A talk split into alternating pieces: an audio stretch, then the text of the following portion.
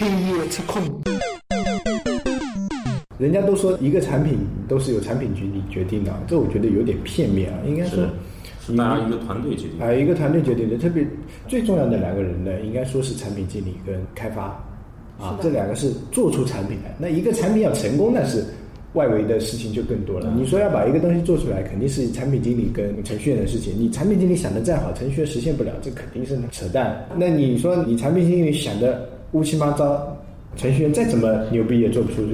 东西来，就是这么一回事情。做前期沟通很重要。其实我觉得在跟产品经理跟程序员的沟通交流上面，最重要的一点就是说，现在为什么程序员就总觉得产品经理老是赶需求？其实因为我们现在可能忽略了一个事实，就是说我们在给程序员讲需求的时候，或者是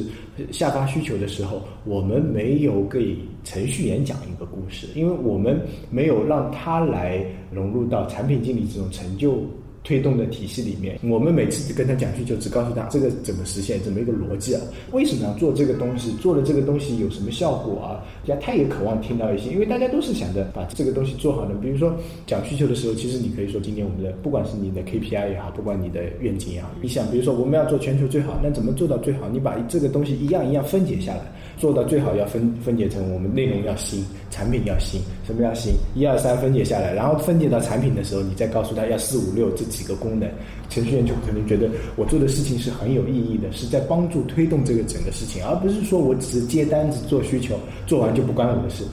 今天刚跟那个我们组的那个开发的组长聊了一下，就是说，他说产品经理是一个成就感推动的东西。对，产品经理是一个成就感推动的东西，就像别人说产品经理说成产品狗一样啊，就是为什么会说成产品狗？我觉得这个词不是随便乱来的，我觉得有意思的，因为这狗这动物啊，褒贬为一身。那你骂人的时候就觉得产品经理是摇尾乞怜要讨好所有人的，然后还有一个就是产品经理狗最被人津津乐道的是什么？就是他的忠诚。我觉得产品经理说大了就是要对他的产品忠诚，对他的用户忠诚，对，说小了就是对他的领导忠诚。再一个就是勤勤恳恳，勤勤恳恳，他是做事情，对，他是做事情，狗就是这样子。这个意思我，然后这个词我也认为是褒贬都有，褒贬都有，而且还有一层意思就是产品经理其实是外强中干的。你看狗只会吠，只会叫，没有别的实际的本领。来一个凶一点的人，他就拼命叫；来一个好一点的人，就摇尾乞怜，对吧？摇头晃脑，这就好像挡需求一样。其实产品经理就只能是要夹着尾巴做人，真的，他就跟狗一样，你要对自己的用户产品忠诚，你才能做得出你满意的产品，用户满意的产品，你自己满意的产品。你如果对自己的产品你都不忠诚，你一边想着我要做这个产品，一边想着这东西真烂，我要明天要去做另外一个东西，那你肯定永远做不好这个东西的。对不对？是不是？所以忠诚是肯定是第一步的。你既然打了这份工，做了这份事情，那你就必须进行下来，就是既来之则安之，安安心心把这个东西做好。除非你真的不想做了，你真的不想做 OK， 你再去找另外的东西，但是你不要再去碰这个东西了。你宁可把这个权利放给人家，或明着跟人家说，我这个我不想做了，我要换工作了，无所谓的。我觉得诚实是最重要的一个东西。是的，是的。我觉得产品经理做产品诚实是很重要的，自己会什么，不会什么，对，能做什么，不能做什么，一定要在团队里先摊开。对，摊开讲，摊开，这样的话大家都明白，有的可以互补。对，最害怕什么产品经理呢？就是不管什么都说我会做，我都可以，然后拿来这东西根本不能用，根本不能看，这时候就会出现打的程序员和交互设计师手忙脚乱，就是他不知道会出现这种情况，就会觉得啊，你为什么会搞成这个样子？然后他就会觉得，哎呀，我没错呀，我的确是这么做，我觉得还 OK 的呀。但是拿到别人一看就知道，这个东西根本就不会做的人来做的。但是就是这种硬撑啊，就是不会做的就是使劲说我一定会做，我肯定没问题的，这种很容易出现在刚开始做产品的时候。是他，因为很多人是这样认为，就是我用过产品，看过产品，照着扒，照着抄，就能弄出一个差不多的样子的。其实这个不太行的，因为产品里面有一个就是潜在的逻辑，它是在产品外面不太能看出来的。它只有产品经常跟交互，经常跟开发一起聊，才能知道这个里面隐藏的这个东西我们应该怎么做。其实像我们经常说的做产品对标啊，其实我们对有时候对得很表面，你去对标一个别的网站，或者说竞品分析之类的，你用它一个月的时间，或者说一个月的时间已经很奢侈了去用它，而且你也不会天天用它。但是真正的用户啊，他可能是会天天才会用它的，所以你有时候你去这样使用或者是那个的话，你不能彻底的模仿那个用户的使用习惯。再加上就是说产品，就是说你从表面上看看，它就这么几层逻辑，其实它里面隐含的还有更多层的逻辑。最简单的一个登录流程好了，有些里面隐藏的后门很多的，你不经常用，或者说你不习惯的在用，你看了表面就人家是这么做的，那我们也抄一个。其实人家有很多贴心的地方，或者说设计的很巧妙的地方，你是学不来，是设计不来的。你如果作为一个新人来说，那你去学人家产品 OK， 我建议就是说不要说你用了两三天就觉得我会了。这让我想起以前的那个一个故事啊，对，一个故事就是说，先生教个一画一画，我会了；教个二我画一画，我会了；教个三我画一画，三我也会了。然后说好，你不用来了，四我也会写了，啪啪啪画四横，那就想死了，对吧？四横也是四啊，对，要不写半的话就完了。对，就会这样，就做出来的产品会比较鸡肋。这时候呢，其实说开去啊，就企鹅啊这方面还是蛮厉害的。它真基本上是抄一个像样一个去成功一个超越。其实按开发和产品来说，腾讯并没有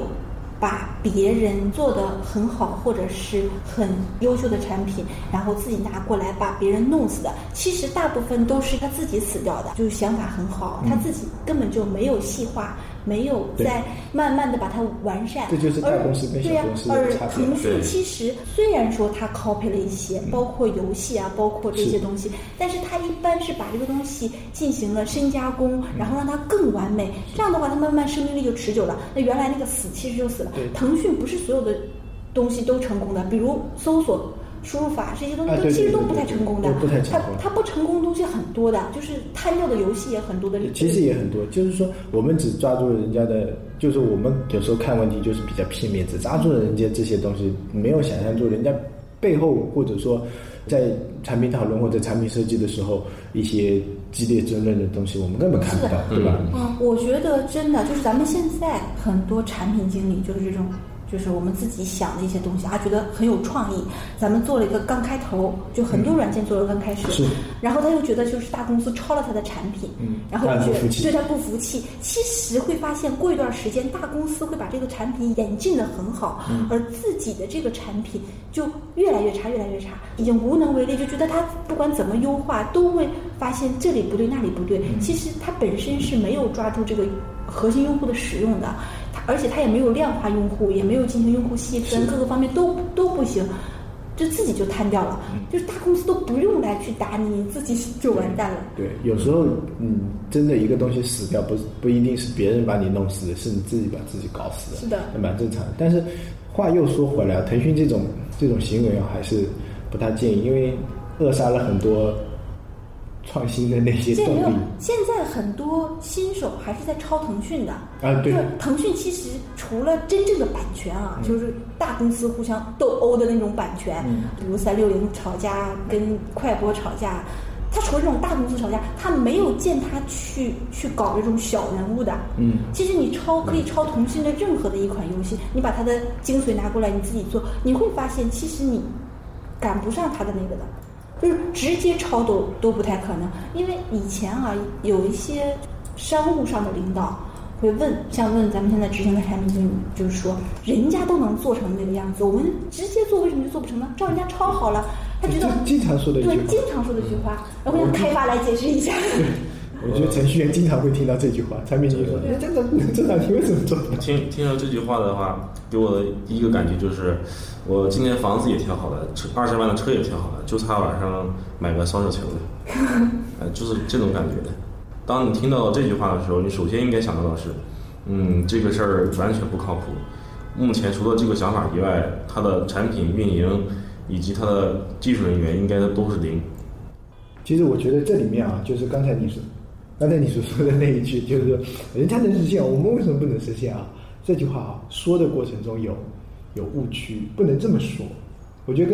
因为产品经理有时候抄人家的东西蛮正常，也不是说朝借鉴学习啊，说的好听一点。然后抄人家东西说的其实蛮正常，就是啊，人家有这个功能，我觉得挺好，我们拿过来，然后优化，就是本地化一下啊，变成自己的东西。然后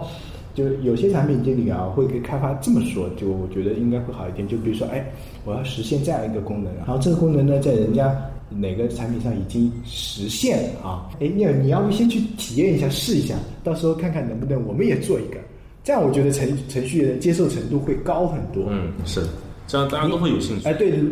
最怕的就是产品经理上来就跟他说，我要做这样一个功能啊，开始做吧。不告诉他这个功能是哪里来的，然后程序员开始说啊，做了半天，好像有点不对，我做不出来。哦，产品经理一拍大火了，妈蛋，人家都做得出来，就你做不出来，这么没用了。好，这就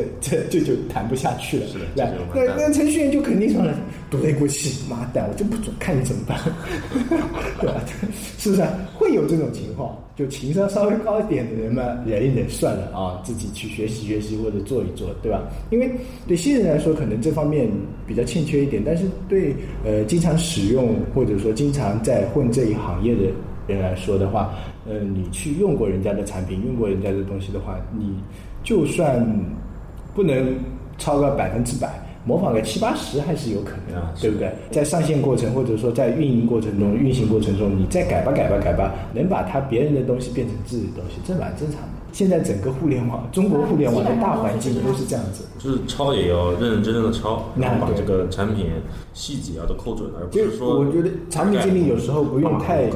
注重自己的面子，真的就像狗一样夹着尾巴做人就可以了。就是你不用太注重自己的面子，你就明明白白告诉人家，这个我是抄谁的，我是从哪谁那里学的，那就不丢脸，这一点都不丢脸，蛮正常。有些产品经理就觉得，这个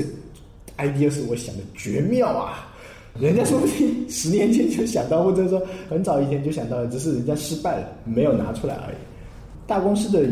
资源优势还是挺明显的。以前我有看过一部电影，叫什么名字我忘了，他是讲一个唱片的经纪人，他发掘了一堆兄弟啊，把他们找来啊，录了很多样本，在他们自己一个小团队人里面听，他说啊，你会买这张专辑的举手，然后他7个人里面可能只有一两个，然后就说啊，挂掉，然后重新来过，再换一首，然后你会举手，等到他们7个人通过了，他再去找那些什么唱片公司啊发行这个专辑，而不是说我录好一个就出去了。我们其实也应该试试这种方式啊，但是小公司有或者说初创业的这些试不起，对啊，试不起，但只能是唯一的解决方案就是武学的最高境界，唯快不破，这只能这样，唯快不破。快其实就两个东西来堆，第一个就是按人来堆。就做一张凳子，4个脚一个板，然后一个靠背，那你就用6个人来做，那就1天就搞定，对吧？那你人力不够的时候，你比如说只有2个人1个人，那只能让时间来对。当你2个东西都不满足的时候，那你只能砍掉需求，你的凳子算了，你做一条3角凳也可以啊，做个没靠背的，没靠背的圆凳嘛，不一定要方的，是吧？那你没办法，退而求其次的东西。话呢都是说两边的，有时候你抢占市场比那个做好一个产品更重要，有时候你做好一个产品的细节比那个更重要。就这也是产品经理的一个必修课程，敏锐度，就是看看现在市场上有什么东西。比如说现在市场上这种同质的软件比较多的话，那你就不要太在意工期这个事情了，你一定要把自己同质化的软件比较多的话。有错吗？不是同质的软件，同质软件还是挺多的。哦，同质化的软件，同质化的软件比较多的时候，你就只能做，就是做精某一方面。我一直会在做产品的时候，就是会找到一个点能足够支撑我这个产品活一段时间，或者是足够支撑我这个产品吹一段牛逼的时候，你才能把这个东西拿出去。你如果连自己的牛逼都吹不起来的话，那你根本忽略不了。我跟你的方向其实是相反的，我是做基础功能，我是希望我的没有什么特别特殊的功能，就是没有这种特别出彩的，但是我希望可以把基础功能的用户体验做得很好。那这种产品的话，你只能是做先行的嘛，你不能是在不一定是先行，就是我等着别人死的。你等着别人死，这个东西就是万一别人不死，大家改不改吧，多多少少他们会改离谱的，你会筛掉一批的。你刚开始。